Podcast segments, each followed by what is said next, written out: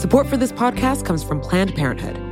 It's hard to imagine a world where we leave future generations with fewer rights and freedoms. Since the Supreme Court's decision to overturn Roe v. Wade, politicians in nearly every state have introduced bills aimed at blocking people from getting the essential sexual and reproductive care they need, including abortion. Planned Parenthood believes everyone deserves access to care.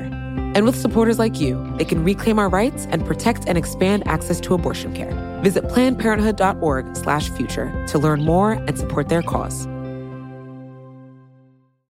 You know how to book flights and hotels.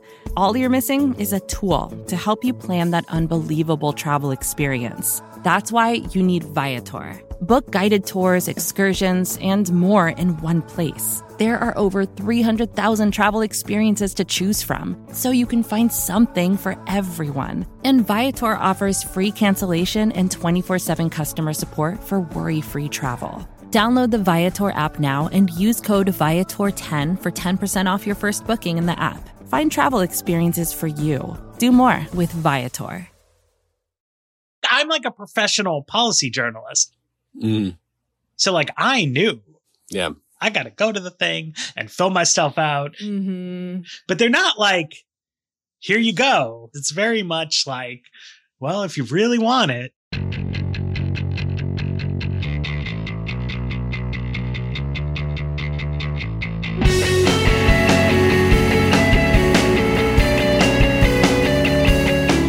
Welcome to another episode of the Weeds on the Vox Media Podcast Network. I'm Matthew Yglesias here with ProPublica's Dara Lind, Vox.com's Dylan Scott. Uh, we got Dylan with us to help us understand um, one aspect of the Biden jobs and infrastructure proposal, the kind of um, least infrastructure in the traditional sense aspect, which is this $400 billion uh, investment in care work and, and the care economy, um, which I guess is like a big phrase, but then when you like drill into it, it's like a specific Medicaid program, really. Is that is that right? Am I understanding that correctly?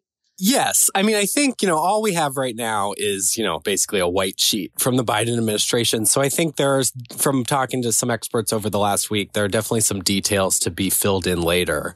Uh, but this is primarily a, a big investment in long term care and specifically uh, home and community based services. So people, you know, who want to be able to age uh, in their homes rather than going to an institution like a nursing home. And you know, pr- the the the the main outlay for those kinds of services is you know home health aides, whether that's somebody who just like stops by, you know, a couple times a week to help you with your laundry or with cleaning up around the house or whatever, or all the way up to like, you know, a home health aide who might be staying with you for the entire day and, and taking care of basically all of your needs. So that is kind of what the care economy is. But really, you know, this is, uh, you know, and when you talk to experts about this, they, they think of it from the perspective of patients because, you know, people like to age at home. And in order to do that, we need to, you know, provide healthcare workers and compensate those healthcare workers uh, so that people are able to do that. And I think there are two important pieces of context for why this provision is in the in the jobs plan, you know, regardless of its relevance to infrastructure. One of those is like there is kind of a long-standing structural problem here. So, you know, people do, you know, broadly speaking, people like to spend their later years at home if possible.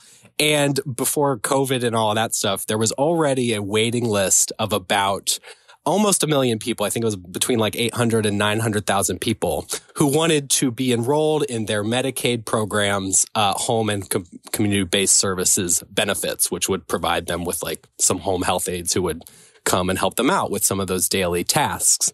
And so that is like, you know, that's, that's a big number. Uh, it's not a perfect one to one. Like not every person who's living in a nursing home is on a waiting list to be, you know, because they would rather be staying at home. But for some context, like currently there are 1.2 million nursing home residents in the United States. And so nearly as many people who are, as are currently living in a nursing home are on a waiting list to get these home based services. So that was a pretty big unmet need that existed, uh, before the COVID-19 pandemic. And then during COVID, as, you know, I'm sure most listeners know, uh, nursing homes have just been ravaged by the virus. And especially like the big institutions have had a really difficult time controlling the virus. You know, they've got big staffs, people who are coming in and out all the time. And that's taken a really heavy toll on residents. We've got like, I was looking at the numbers this morning. We've had about uh, 130,000 nursing home residents deaths. And there's some evidence that people who stay at home or who in maybe like smaller settings, like small group homes of elderly people have seen much fewer COVID cases and COVID deaths. And so I think when you combine those things, the kind of pre-existing unmet need uh, prior to COVID and then the toll that COVID took on nursing homes, I think that probably helps to explain why uh, Biden is placing such an emphasis on this, even though it seems a little bit of a stretch uh, to include this in an infrastructure and, and jobs plan. So in terms just in thinking about this kind of outside the context of you know infrastructure or this proposal kind of looking at the problem it seems to me that there are a couple of ways, like i'm really glad you brought group homes up right? Because it's not in practice a choice between someone aging in place and getting put into this like massively institutionalized faceless nursing home bureaucracy. In theory there are other options. People can move in with younger relatives, small group homes are an option. And like, I know from my mother who works in elder housing that it's, you know, it, it, even though people's preference is always to age in home that that kind of has knock-on effects not just in terms of healthcare but also in terms of the housing stock et cetera that aren't always you know, collectively ideal. So to what extent is the effort to meet the demand for aging in place by supporting healthcare that is home based? Do the experts you talk to believe that this is actually is the right answer, normatively speaking? Or is this just accepting that for better or worse, everybody wants to age in the home that they currently have. And because of that, the best thing we can do, even though it's not what we would ideally want, and even though it's going to cost us more money than it otherwise would, is to provide the services to them where they want to be. I think there are a couple ways to think about this, but you, you're definitely like raising the right question. So I think one, you know, in talking to experts, and certainly if you talk to, you know, people who advocate for seniors and people with disabilities, who are the other important population to keep in mind here, they place a lot of emphasis on personal agency. You know, it is kind of on the front end that like people should have control over the kind of care that they receive, especially when they're in these vulnerable situations, whether they're growing older or whether they're disab- have a disability. And so I do think that's kind of like a first principle from which a lot of this flows. And I think they would certainly point to, you know, it's a, it, it can be a hard thing to quantify, but they would certainly point to like surveys and other kinds of quality of life measurements that, that certainly indicate that people who, who are able to age at home, you know, are happier and have a higher quality of life. I do think an important thing to, to note at the top is that there's always going to be a role for institutions, uh, whether that's people, it could, and all of this is on an individual basis, but you know, there are going to be people, you know, if you're single, if you're older and you're single, maybe you don't want to live by yourself. Maybe you would rather be in a, in a, whether that's in a group home setting or in just like a nursing home or an assisted living facility. You'd want to be around other people and you might just see a lot of value in being in a bigger institution just for your own social needs. And then certainly, you know, with people who have uh, significant health needs or, you know, severe cognitive impairment, living at home is just, you know, it's going to p- place a lot of burden on other members of their family, or it's just not going to be practical. And so there's going to be a role uh, for institutions no matter what. I think uh, the, the way that David Grabowski, who's a, a prominent Harvard professor who has studied long term care for a long time put it to me is we're kind of trying to rebalance between home care and institutional care. Because, you know, as I started thinking about this, it occurred to me that like, for most of human history, uh, if you were lucky enough to age, of course, you aged at home. Like nursing homes and these kinds of institutions are a relatively recent phenomenon, something that cropped up in the 1950s for a variety of reasons because we had we had more older people uh, we had, you know, people became a little less uh, physically kind of stuck. Like people started migrating and moving around. You know, family members were the people who were offering providing that care. But like, if your kid moves across the country, uh, because they got a job or that's where they want to raise their family, you know, then suddenly there's nobody around who can provide that kind of informal care. And so that, that was kind of the need that nursing homes filled. And then with the event, you know, when Medicaid came online in the 1960s, it had a nursing home benefit. And so like we now had a way to pay for that care. And so like there was a pretty rapid, you know, relatively speaking over a number of decades, a pretty rapid institutionalization of, of long-term care.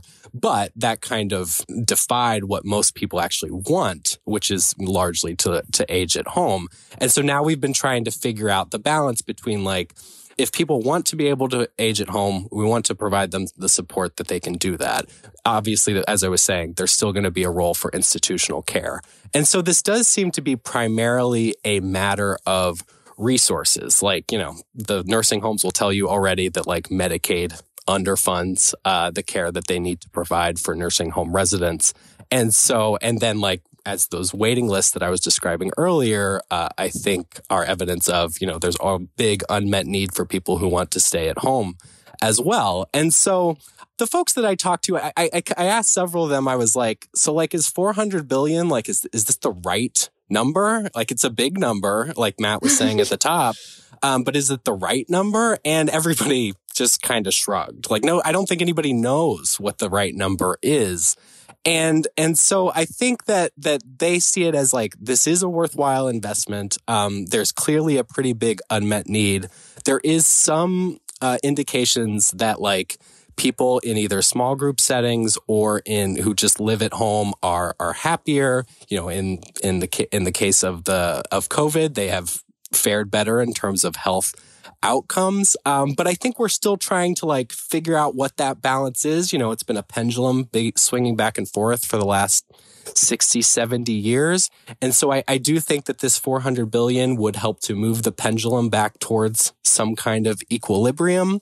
But there, there are some trade-offs and, and, and I think that we still just, you know, it would be a start, but certainly not not the end of of figuring out how to balance you know institutional needs versus versus home needs so I think something to to clarify as we as we start to talk about these these nuances is just like how undetailed the White House proposal on this is, right? so, you know, there's there's this whole big jobs plan package, and then it kind of splits into four thematic clusters, of which like caretaking economy is one. And then there's this great Washington Post graphic, and it divides these squares up into smaller rectangles. But like there is no smaller rectangle in the caring economy one. Right. It just says home and community based care for elderly and disabled people. By contrast, mm-hmm. like the transportation one is 621 billion, and they split it up into one, two, three, four, five, six, seven chunks plus a catch all eight other category. And then like one of those sub chunks is highways, bridges, and roads.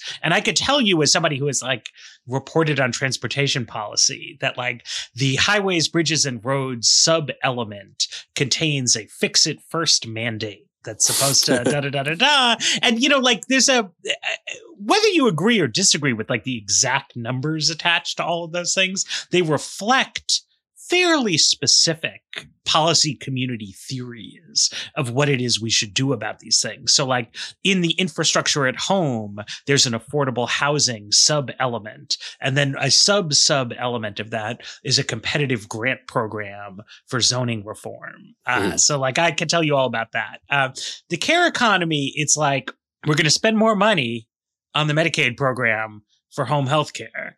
And then you like try to ask, like, what's the balance between community based care and home based care? Like, there's no answer. Right. And it's like 400 billion, meaning like what? Like, how? Like, how does that work in the formula? And they say, I mean, they have like a good answer to this, which is that, like, you know, these are really congressional decisions, blah, blah, blah, which is totally true. But like, it's, but it's also, also true. true. of all the things that they have attached right. sub buckets and numbers to. Like, why is it 174 billion for electric vehicles rather than 175? Whereas here, like, they pretty obviously just took a large round number and were like trying to say that they endorse the concept of spending a large round number. And it's on this particular thing. I mean, in part because of COVID and the problems that's illustrated with institutional care. But also, I mean, I think we're saying very specifically because of Service Employees International Union, mm. which represents a lot of home healthcare workers. A clear, like, pro union agenda is like woven through the whole jobs plan, up right. to and including like somewhere in the fact sheet. They're like, oh, also the PRO Act is part of this, which, right. which like it isn't because that's not in budget reconciliation. But like this whole thing is like a, you know, it's like Joe Biden's like labor union friendly jobs plan for America because caretaking economy is like such a big interesting subject mm-hmm. that could like include, you know, preschool and like summer camp for 12 year olds and nursing homes and like 80 million things. But like this is one slice of the caretaking economy and it's specifically the slice that like one particular politically savvy and influential union represents a lot of the members on. And then yeah. one of the aspirations in the plan is that you will raise the pay um, yes. of the people doing this work because it's very, um, I don't know how to say it. It's like, it's very inefficient to have like one person in one person's home helping them out with stuff. So it's both incredibly expensive from a like cost per patient perspective, but also like really, really low paid work. And you're mm-hmm. just constantly squeezed between like making this job be not terrible and making the costs not totally crushing.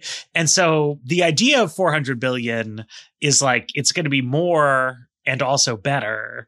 And the balance between those two is not like adjudicated at all in the plan. Um, but there's like a complete trade off between how much of the 400 billion do you want to spend on increasing compensation and how much of it do you want to spend on increasing the number of people who get access to these programs. Because like that's the whole cost of home health aid provision. There isn't like there isn't like some secret other thing that the money goes to. It's just expensive to send somebody to be in your house for hours a day Right. So you're saying that like because you're if you're increasing the compensation for the home health aides, you are you know, because we have kind of a firm number here, four hundred billion dollars. You're only you, there's only so many home health aides that you can hire, and like that number is going to shrink the more that you pay them. Wait, it's like you could look at Apple and you could be like, Tim Cook could pay those Apple Store guys more money, and then Apple would just be less profitable because they have like staggering profits, right? But like the Medicaid home health aid program doesn't work like that. There's not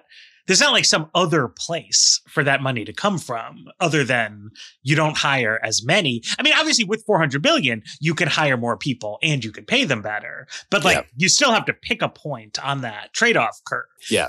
No, I think that's fair.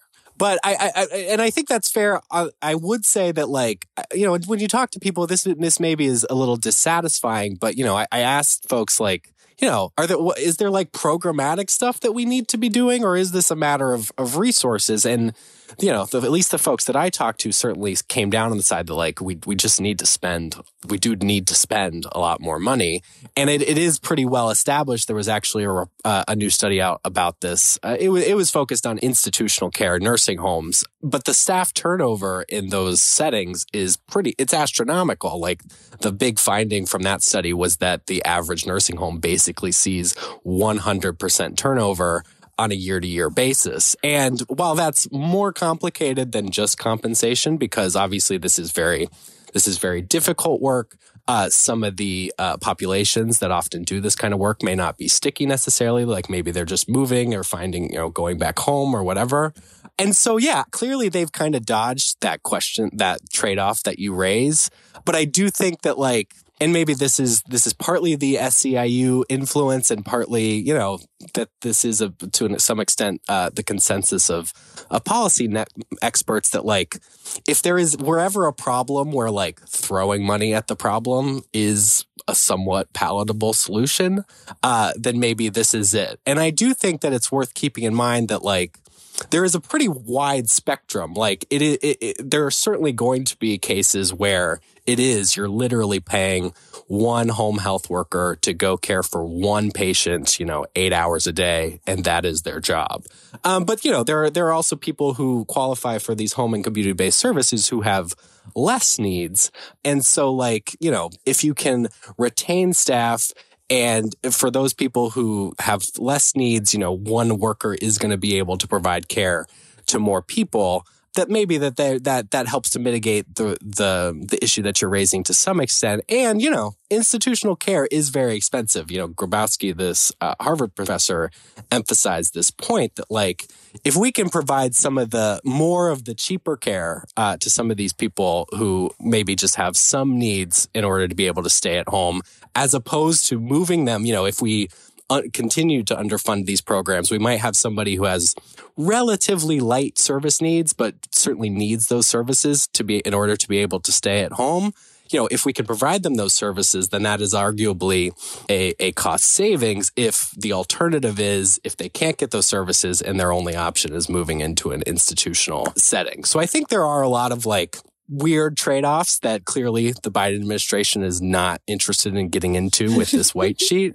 Um, but it, it's just it, it's a it's a complicated picture because this is such a a complex population. I think, which is I think why it's been such a hard problem to solve. This does have me wondering a little bit if, and it's wild to say this with you know this incredibly large price tag, defining infrastructure in this very Broadway package. But looking at this particular provision and kind of the gap between the idea of including the care economy in an infrastructure package and the specific proposal that's being made maybe it is just a, uh, you know dylan as you were saying that like this is the easiest part of the problem to throw money at.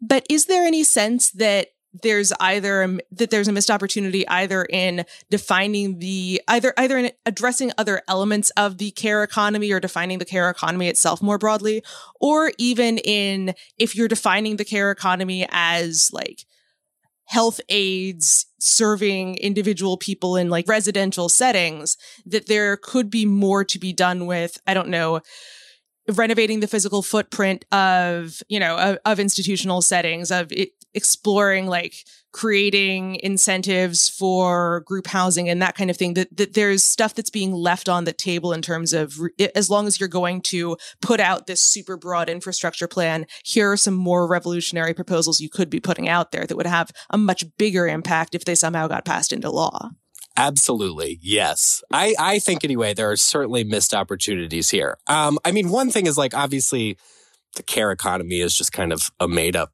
term that sounds good, um, but like I don't think it has any kind of you know f- official or academic definition. And so, like you know, our my colleague Anna North uh, wrote something last week about you know child care, which is argu- could arguably certainly be incorporated as part of the care economy, is not included in this proposal. Um, but I do think more importantly, there, are, or just not more importantly, but even just sticking with long term care, there are some at least two pretty obvious missed opportunities. One is there, there's a bigger structural problem with long-term care in the United States that this plan does nothing to address, which is that like Medicaid, a means-tested program that for which only you know lo- people with low incomes or, or few assets qualify for, is the primary payer of long-term care. And so the, the system that we have for long-term care is basically either you might be either middle class or wealthy enough to afford your own long-term care for a while, but eventually you spend down your money and your assets until you qualify for Medicaid. And yes, at that point, Medicaid is covering your care, but you have spent down your income and your assets in order to be able to get those benefits. And this you know, this does not do anything to address that. That is admittedly a very thorny problem to try to solve. As I know Matt remembers, uh, the ACA, the Affordable Care Act, tried to introduce a program called the Class Act um, that that would have set up a new long-term insurance program and it was scrapped before it was ever implemented because it was going to be so expensive. And so that that structural problem is pretty much untouched by the Biden plan. Like people are still going to have to spend uh, or you know, basically eliminate their assets in order to be able to qual- qualify for these Medicaid benefits.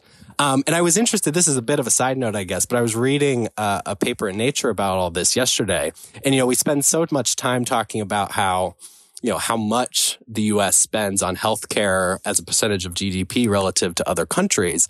But on long term care, we actually dramatically underspend compared to at least like kind of the best performing countries. So like the Netherlands is kind of held up as a model of, of long term care in part because they, they opt more for the small kind of group home settings. And they spend something like 3% of GDP on on long-term care the US spends like 0.5%. So like and this is a problem across a lot of countries Australia which is a which it's overall healthcare system is is quite a bit better than the US, but they also spend, you know, a pretty meager amount on long-term care. So I don't want to make this sound like just a, a problem that's unique to America. But there's a pretty good case to be made that we are dramatically underfunding long-term care in the US and we've done nothing to kind of fix this problem of what we of what we require people to spend on their own before they they fix or before they qualify for public benefits. And the other piece of this is you know, there's nothing in here, though maybe, you know, in theory, some more detailed lang- uh, legislative language could start to address this.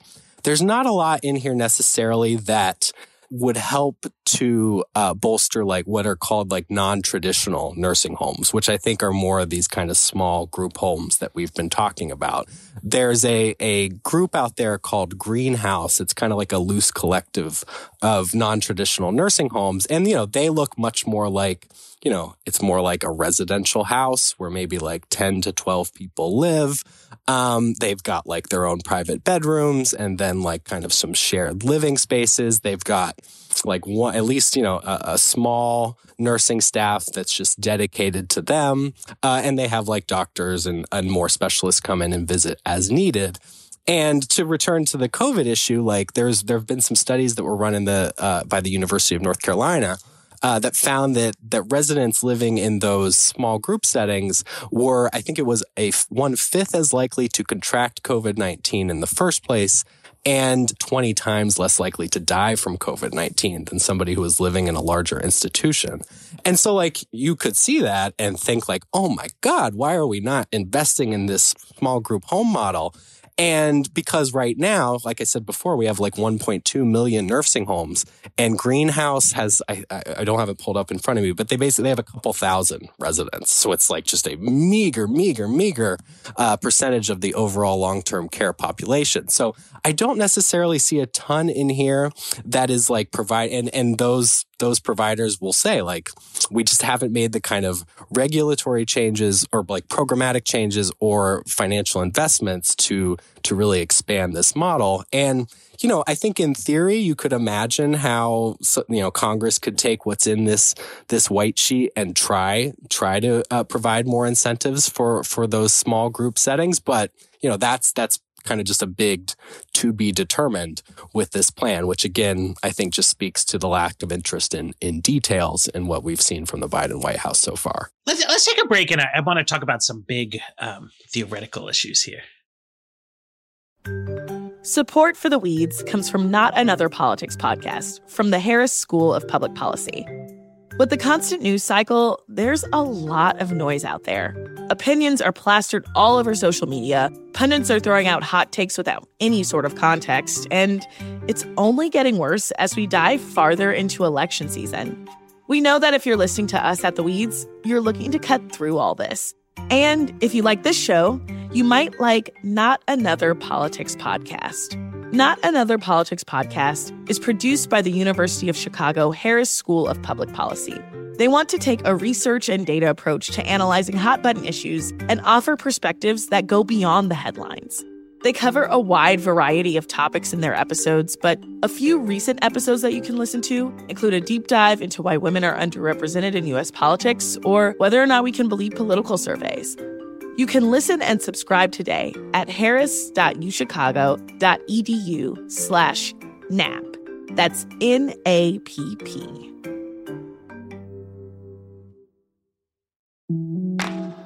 Support for the weeds comes from Burrow. Okay, are you ready for the understatement of the century?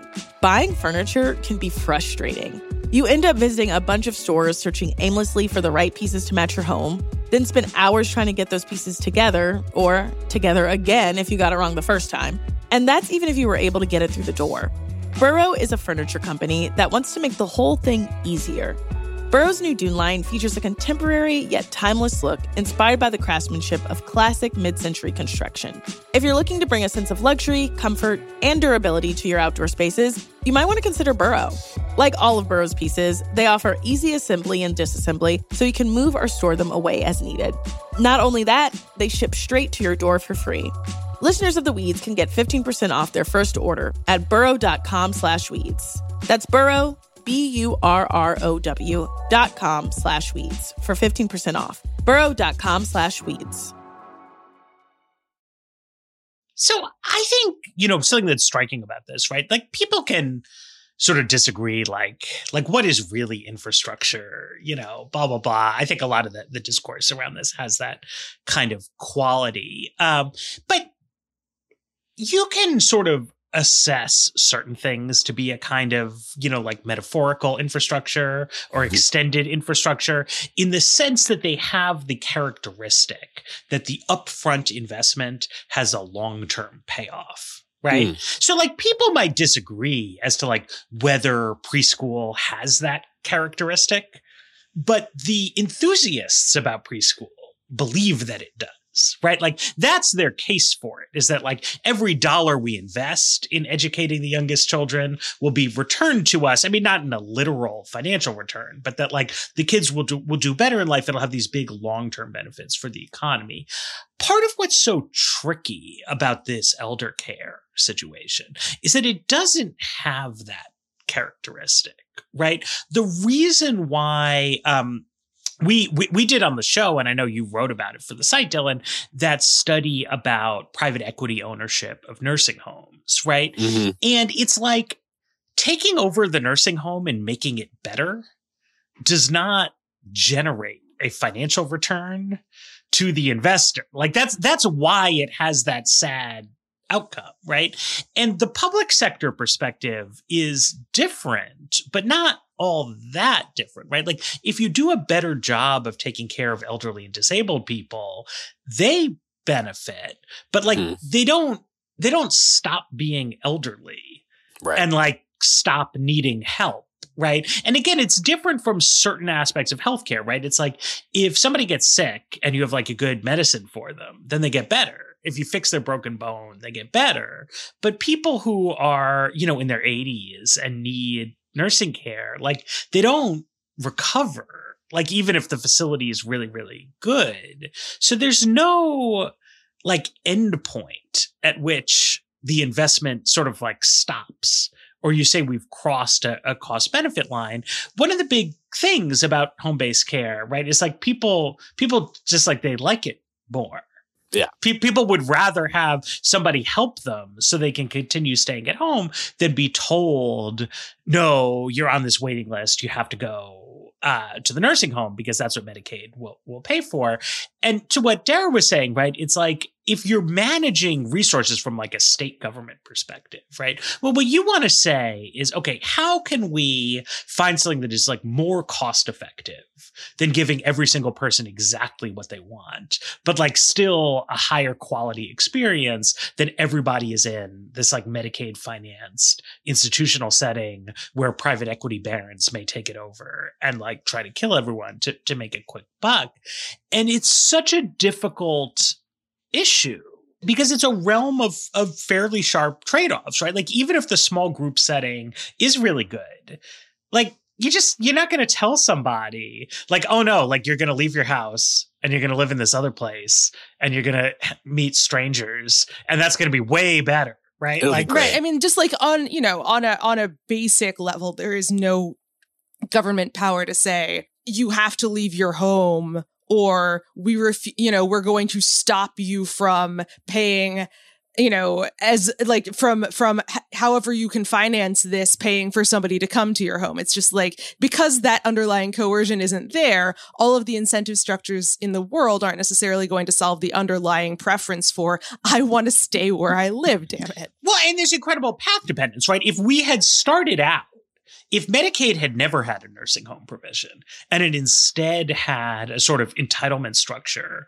for home based care, Mm-hmm. Then we would have started with that, seen the costs explode, and now we'd be dealing with like the Medicaid budget crisis, right? And what can we do to restructure the program to like urge people into institutions?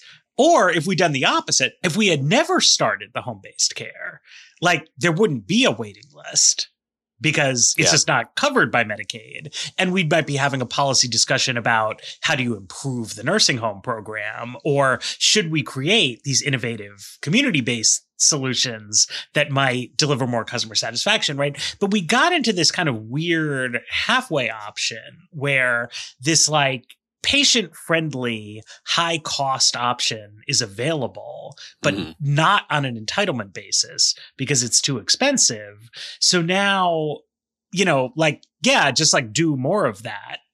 You know, like it seems, it sounds nice, right? Like it's um the Section Eight housing program is is similar, yeah. where like it's great if you get it, but about 75% of eligible people can't get it. Um, so you could just spend more money on it. But it's um in some ways appealingly crude to just be like, here's this thing people like, but they often can't get it because it's too expensive. So we're going to give mm-hmm. them more of it. But like on another level, it doesn't, it doesn't like quote unquote solve anything in terms of like the, the big dilemmas that afflict this sector, right? The premise is just that, you know, you're going to raise taxes and it's going to be worth it because right. like we're helping sympathetic people and I do think, yeah, this is a place where sort of like uh, ruthless cost efficiency, yeah, runs into the, the the humanitarian angle, I guess. I do think to your one something that's interesting to your point is that because I was talking to people, and one thing somebody had sent me a paper that that just had a line that stuck out to me, which was sort of like, we don't actually know in terms of outcomes how much better home and community based care is than than a, an institutional setting. It you know we, we have some measurements of how much more patients might like it, but obviously you know we can't, can't depend entirely on like quality of life satisfactions to to eva- uh, to evaluate a policy, and there actually are some indications that people who who stay at home are more likely to end up in the hospital with something as opposed to somebody who uh, is living in a nursing home, which I think makes some intuitive sense, right? Like the person in the nursing home is kind of constantly being monitored by medical professionals, whereas you know if you're that person who doesn't have a home health aide every day, maybe somebody who comes by a couple times a week, it's a lot easier for some, you know, emergency to slip through the cracks and you end up in the hospital and that ends up becoming more expensive to you know all of us because obviously a lot of those people qualify for Medicare and Medicaid and so that's that's coming out of public programs. I did think it was interesting this this I don't mean to keep returning to the greenhouse model but there was a recent paper in Health Affairs that showed that that population actually is less likely to end up in the hospital than folks who are in a, a, a nursing home, a, a more a larger institutional setting. And so I think maybe that gets back to to what I was talking about before of this like this kind of balancing. Like it is always going to be kind of a very it's going to be a complex population with a lot of complex needs. And while it is true that broadly speaking, people do like to age at home, it's not true for everybody. And so, yeah, it seems like people were trying to figure out a way to allow people to have the kind of care they want and to feel as if they have some control over their care while also being, you know, responsible certainly with with public resources. And so it, it seems like at this point like I don't think anybody really knows kind of what what that balance would would actually look like. And so instead we kind of keep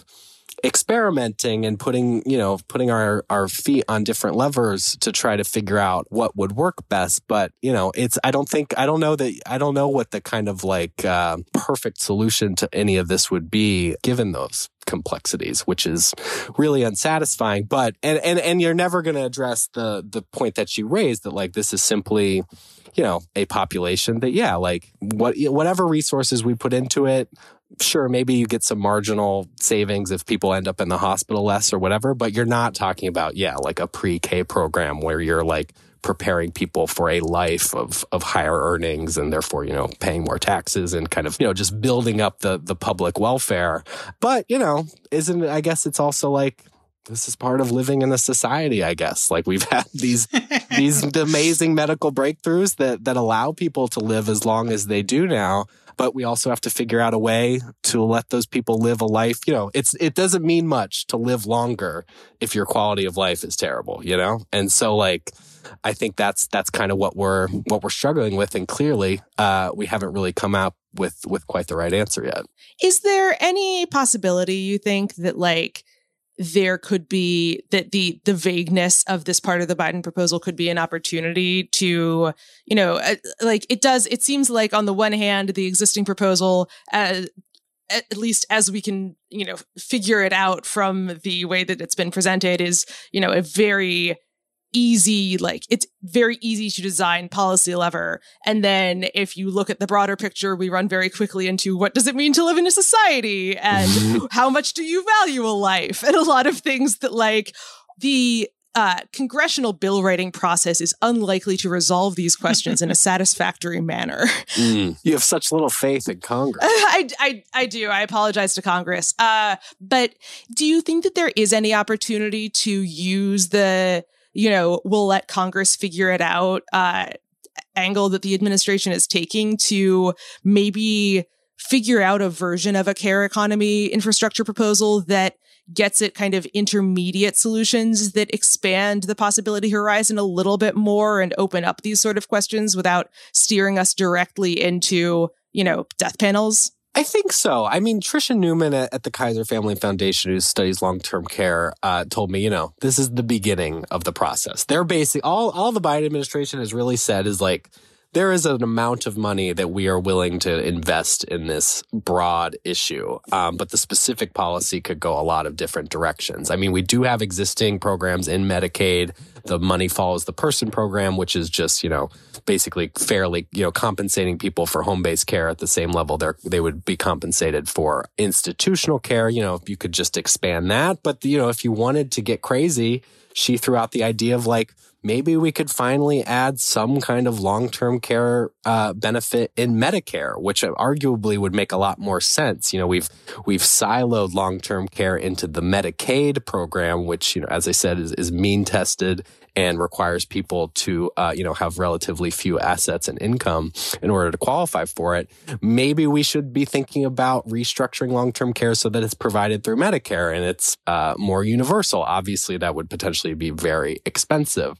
Um, so I do, I do think that the policy, you know, kind of the policy world uh, has bigger ideas about like what what could potentially kind of fit in this four hundred billion dollar investment, and maybe some ways that we could go beyond just propping up a system that has a lot of a lot of problem structural problems that that aren't going to be addressed by what uh, the White House has laid out so far to your point, I, I, I share your pessimism uh, that both like you know anything that would be particularly ambitious would be would be even potentially more expensive than what uh, the Biden White House is laying out. And it's always e- it's always easier to just pump some money into some programs that exist. You know, we're gonna keep you know we're gonna encourage states to to to try to shorten those uh, home and community based care waiver wait lists and and like you know wipe our hands. We did something on long term care and isn't that great for us. I, I, I, always think that that's the more likely outcome than something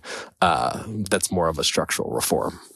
What what I think is an interesting, you know, pitfall here, right, is um before we started recording, Richard Neal, who chairs the House Ways and Means Committee, and this is critical to anything happening in Congress ever, but especially this proposal. He wrote a letter um, calling for childcare to be included in mm. an infrastructure and jobs package. And it's a pitfall of expanding the con- expanding the concept of infrastructure outside of hard construction projects is that you know from a republican perspective it's like ho ho ho that's not really infrastructure mm-hmm. um, i think from a democratic perspective it's more like well if this thing is infrastructure like so is this other thing that i happen to care about more than right. I mean, if we if we define infrastructure more broadly than what you were laying out, Matt, which I think is like a decent intermediary working definition, and the like investment up front results in savings down the road. Like if by including the care economy, you've moved past that and just treated infrastructure as investment, that's just another word for government funding. so like there really there isn't necessarily a limiting principle there. But also it's like, you know, a a media universe that is, you know, people like like me and and Dylan, you know, like parents of little kids Mm-hmm. are like in the right uh bracket to like do a lot of takes and talk about how good and correct Chairman Neal is about this. Um, Mm. And you know, like my kid is like just aging out of like my zone of concern with this particular issue. Uh, but I continue to know lots of parents of small children. It's like obviously it's a huge problem for people, right? And thinking about the kind of like like Joe Biden's like new political coalition and like suburban women and all that stuff. Like it, I just it it feels to me like I I can see the child care's infrastructure bandwagon gaining a lot of enthusiasm to the Mhm. point where it semi derails this other thing. And I think they may end up wishing that they had just like never popped the top on the care economy because it, it just like it's a very expansive concept, right? Yeah. And if your answer to like why childcare isn't in the package is like by infrastructure, we mean construction projects. Then Right. like you might agree Yeah. with that or disagree with that, but like it's a clear limiting principle, right? So like Right. there is money for school construction in Right. the Exactly. like construction part of it. And like you could argue that some of that should go to childcare centers or some of it should go to, you know, long-term care facilities. You you could do whatever, but it's like once you expand beyond construction projects, it's like I like America does not have the welfare state of France. Yeah. And you know, and like it's not even close. So like anything like could go in that bucket, right? And it's like that's a that that's a hard way to get a law through Congress is by Yeah. telling people that like you're not addressing their priority, but like you can't give them a clear answer as to why you aren't. You just sort of decided not to. Right. I mean, the, the like first line of response from the White House to the initial wave of you've defined infrastructure too broadly attacks focuses on broadband, which I think is very Right. interesting because broadband is both something that has become the access to it has become much more important in a lot of people's lives and the disparities that result from unequal access to broadband have become very salient over the last year but also broadband is something that you can use construction materials to like build, right? It is in a certain way built infrastructure, even if it isn't a road or a bridge. And it's so it's very interesting to me that in a proposal that defines infrastructure much more broadly than just broadband that the white house is saying no this this is definitely infrastructure right here this thing that you dig in the ground Yeah.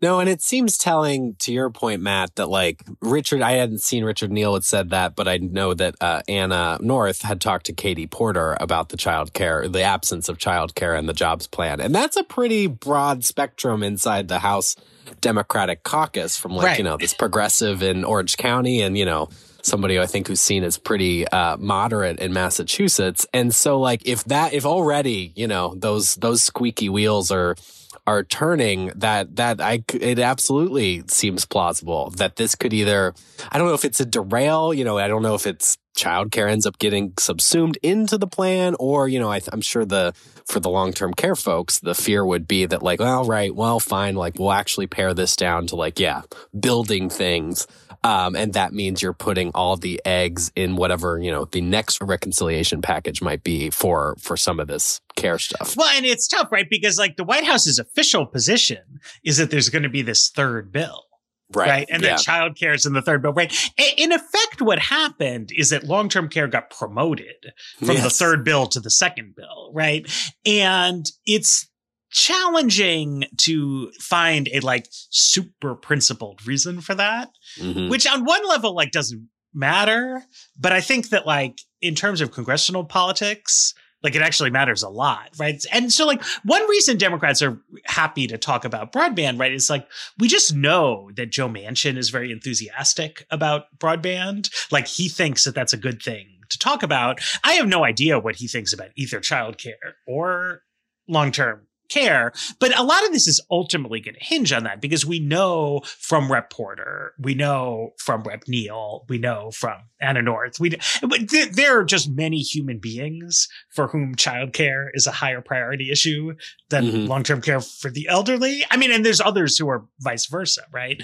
And ultimately, it comes down to like which members of Congress are like credible I'm going to blow this whole thing up over kind of things, right?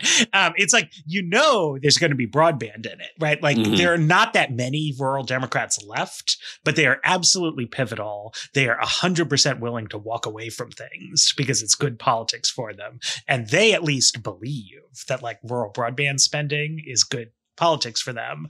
Whereas like the long-term care stuff, you know, it's as you were saying, Dylan, right? This is what Ted Kennedy, like his dying wish was to get this into the Affordable Care Act, and yeah. it didn't work. Mm-hmm. Like it's it, it's it's a lot of money, and there wasn't like the politics to be like, yeah, we need to just keep shoveling money at this problem. Right. And that is again why, you know, the most to go back to your point, Dara, like the most likely outcome is yeah. If we do if we get any money, we're just gonna shovel it into stuff that already exists. Like nobody nobody's trying to set up new long term care programs. Like that's just that's a uh, that's a Waterloo for any any policymaker or lawmaker.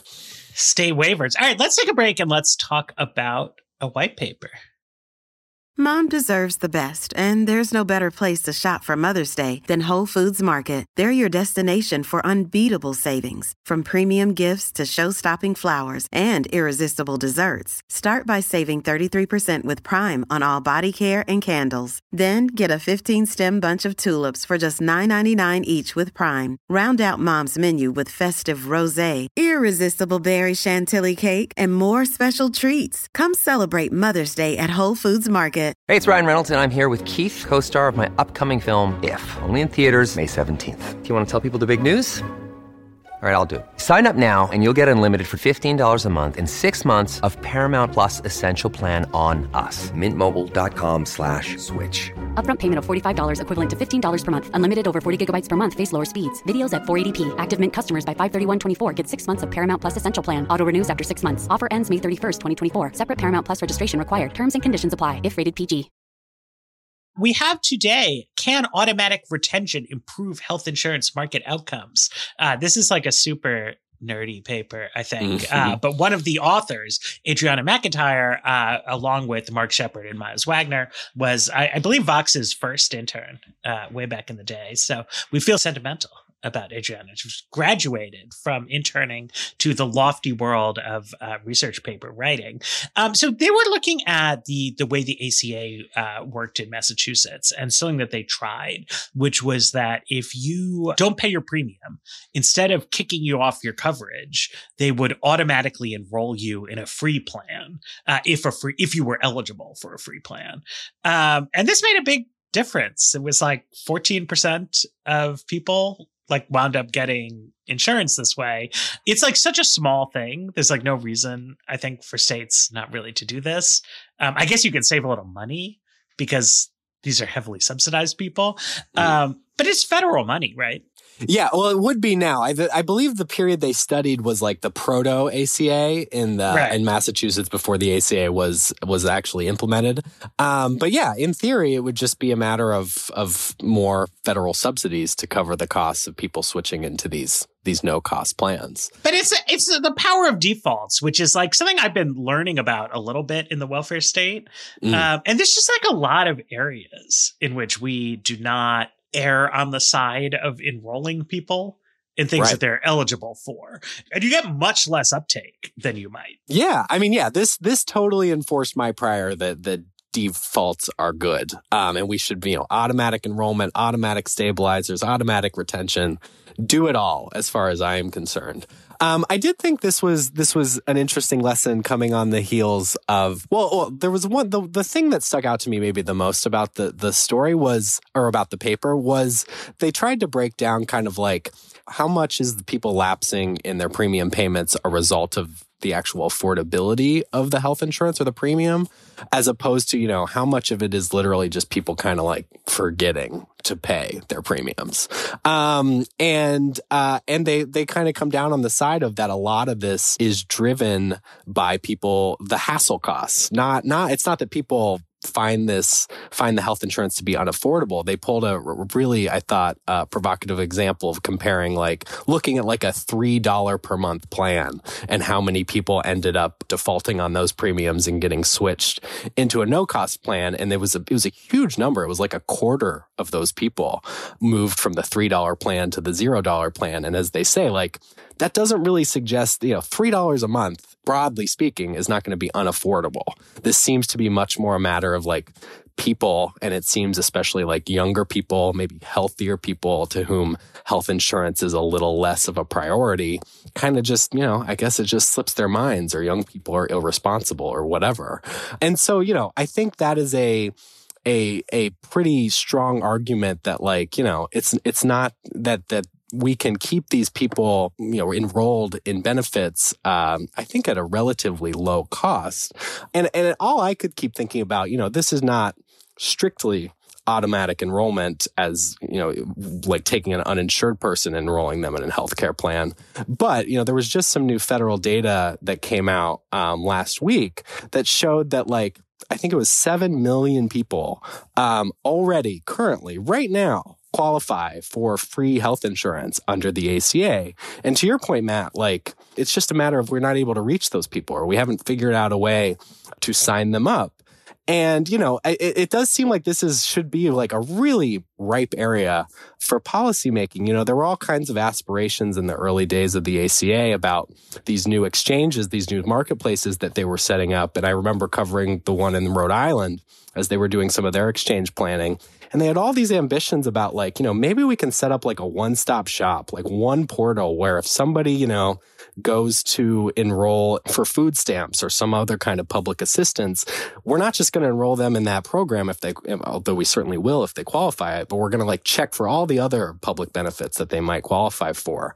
And I think that, you know, states found that pretty hard to do. You know, practically speaking, it's hard to integrate all these different programs and uh, and IT systems uh, to communicate with one each other. But it just seems like the lowest possible lang- hanging fruit that either we can, you know, move people who default on their payments into a no cost plan and keep them insured, that we could enroll people who already qualify for benefits into those benefits. Like, you know, this is not a matter of, although certainly it would end up costing more money, this is not a matter of, you know, expanding the welfare state really in any meaningful way. It's just a matter of providing people with with benefits that they already qualify for. And I think that this this auto retention policy was, you know, a, a very clearly a very simple and a very effective way of doing it. And so, you know, you would hope that that policymakers might take the lesson that like it's not that hard to keep people kind of tethered to the system and make sure they keep receiving the benefits that they are already entitled to.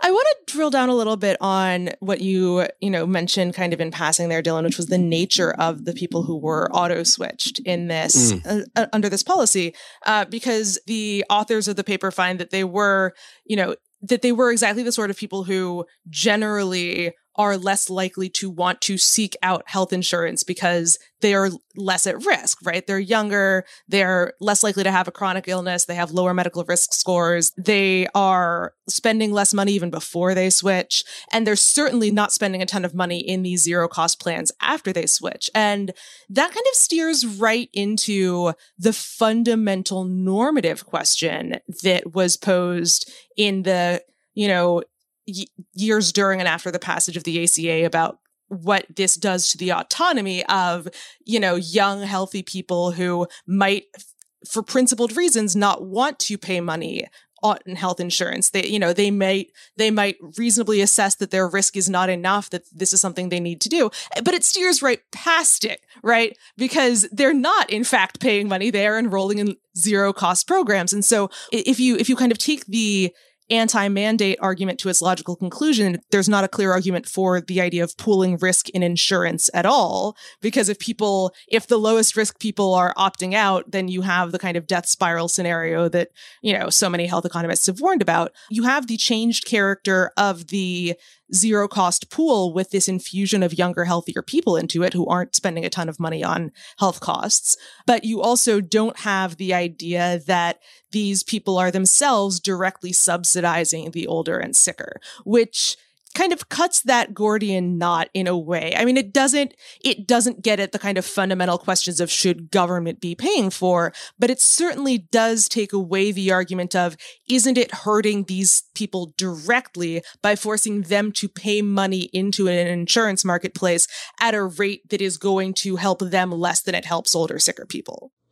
Yeah, I mean, it does seem. I mean, obviously, it's beyond the scope of this paper to kind of do all the calculations and figure out, like, all right, ultimately, by subsidizing these younger people at no cost plans, did we kind of make health insurance cheaper on the whole by uh, by balancing out the risk risk pool? But it does seem like a potentially cheap way, an easy way and kind of non-confrontational way, to your point, Dara, to, to combat adverse selection. And also, you know, provide, again, provide people, you know, cause people get sick, people get hurt and they don't know, you know, and they don't, can't necessarily anticipate that. Providing people with at least some level of benefits. Obviously, you know, usually these, these no cost plans, uh, are, are a little bit skimpier. They have higher deductibles, higher cost sharing, etc. But for a younger and healthier person, uh, that might not be that big of a deal because, as you say, they're not really using that much healthcare. And so if you can provide them those benefits, you know, provide more federal funding to, to the health insurers to help, you know, strengthen their risk pool, it seems, yeah, like a pretty, as you say, a pretty kind of neat way to kind of solve that that dilemma.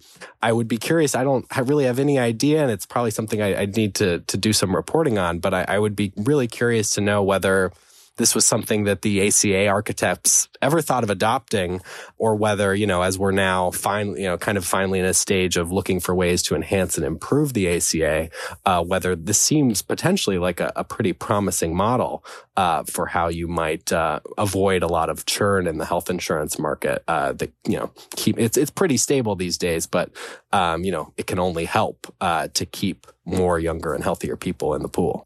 Also, Adrianna, if you're listening, if you guys want to do a follow up paper on how this changed the nature of the risk pool, you clearly have already made audience for that. we'll be back. Um, I, I, wanted to I, I, wanted to talk a little bit more about the um, the idea of uh, cross enrollment that that Dylan sort of mentioned before, because um, I, I was recently learned about the sort of uh, uptake rates of a lot of means tested social assistance are really low. Um, mm. the, about 84% of SNAP eligible people are on SNAP, uh, but only about 51% of um, WIC uh, you know eligible people are on the program um, earned income tax credit has about a 78% participation rate so like if Democrats, at least, are looking for ways to sort of further expand and bolster the welfare state that don't require like a $9 trillion reconciliation bill, right? Like a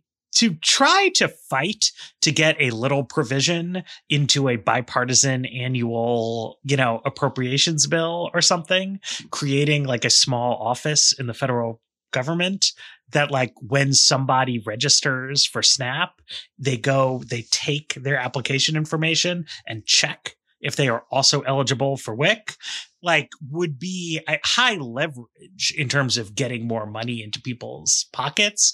Um, but you would have to like go go do the work. Um, there's a lot. I mean, this is beyond the scope of this episode, but I mean, there's a lot of questions about how much um, the new child tax credit, like how many people will end up actually getting that money, if it'll be as high as EITC's 78%.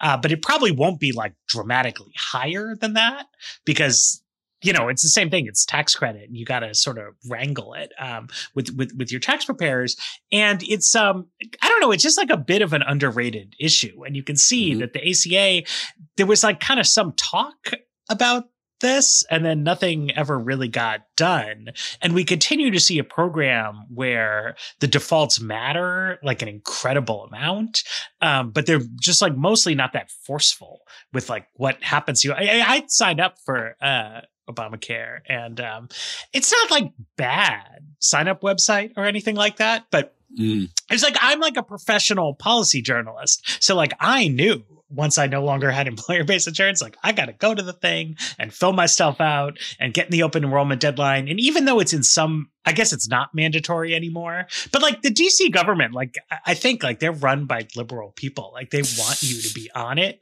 but they're not like, here you go, newly self employed yeah. person. Mm. Like, check this box and we'll get you your health insurance. It's very much like, well, if you really want it, like you can come yeah. here. And and that's not that's not the intention of any of these programs, I think. Like the authors of the, you know, WIC legislation like want low income pregnant women to get the benefits. Uh, but like half of them don't.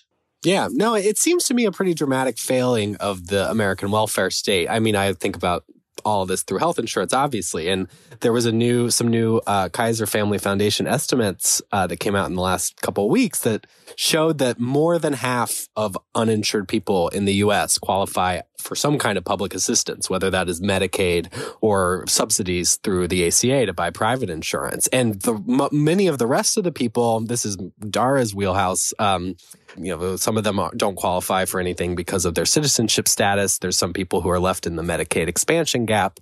Um, but like, you know, that's, that's potentially like 10 million people or more, you know, more like 15 million people who already qualify for something. And obviously, like, there's a reason they haven't been involved. You know, they may be more transient or they just don't have a lot of connections uh, clearly to to our public welfare infrastructure but as you're saying Matt like it seems like that would be such a an efficient way to get people more benefits if we could if we could figure out some kind of system that's kind of like cross checking for people to yeah not just you know don't just sign somebody up for WIC figure out everything that they qualify for because you know especially with these kind of folks you you know that one contact you know when they sign up for snap or wic or whatever that might be kind of your that's your opening to try to get them these other benefits too because clearly you know the one of our struggles here is is just reaching them um, and and kind of informing them and giving them an opportunity to enroll in these benefits. And then for the flip side for the people who do enroll in multiple benefits there's no reason for the government to be repeatedly verifying your right. eligibility, right? Yeah. It's like only one thing. It's like this person shows up, they assert that they have the following income and work history. And so like you check if that's true once instead of currently, if you're doing it correctly, right? Like if you're on EITC and food stamps and all these other things, it's like the government is constantly re-verifying that these facts about you are true. And there's no the the same person hours could be reallocated to getting everybody all the help that they need instead of repeating the work that other aspects of the bureaucracy have already done. Yeah. Yeah, that seems to me crucial if you're trying to solve this problem because like people it it is true that people have idiosyncratic notions of a like what counts as government assistance and you know uh, idiosyncratic senses of what is stigmatized and what is morally unworthy and also different senses of what their level of you know privacy risk or exposure risk is when it comes to different arms of government. And so if you're requiring somebody to initiate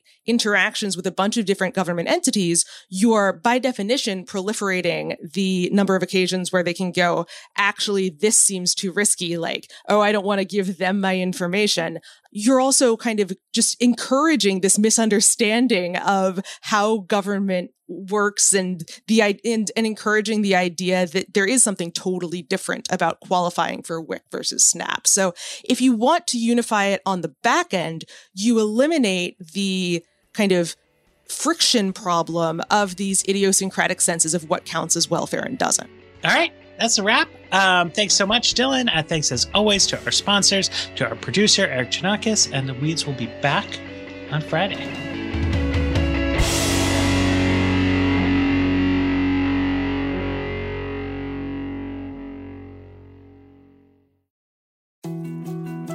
More to dos, less time, and an infinite number of tools to keep track of.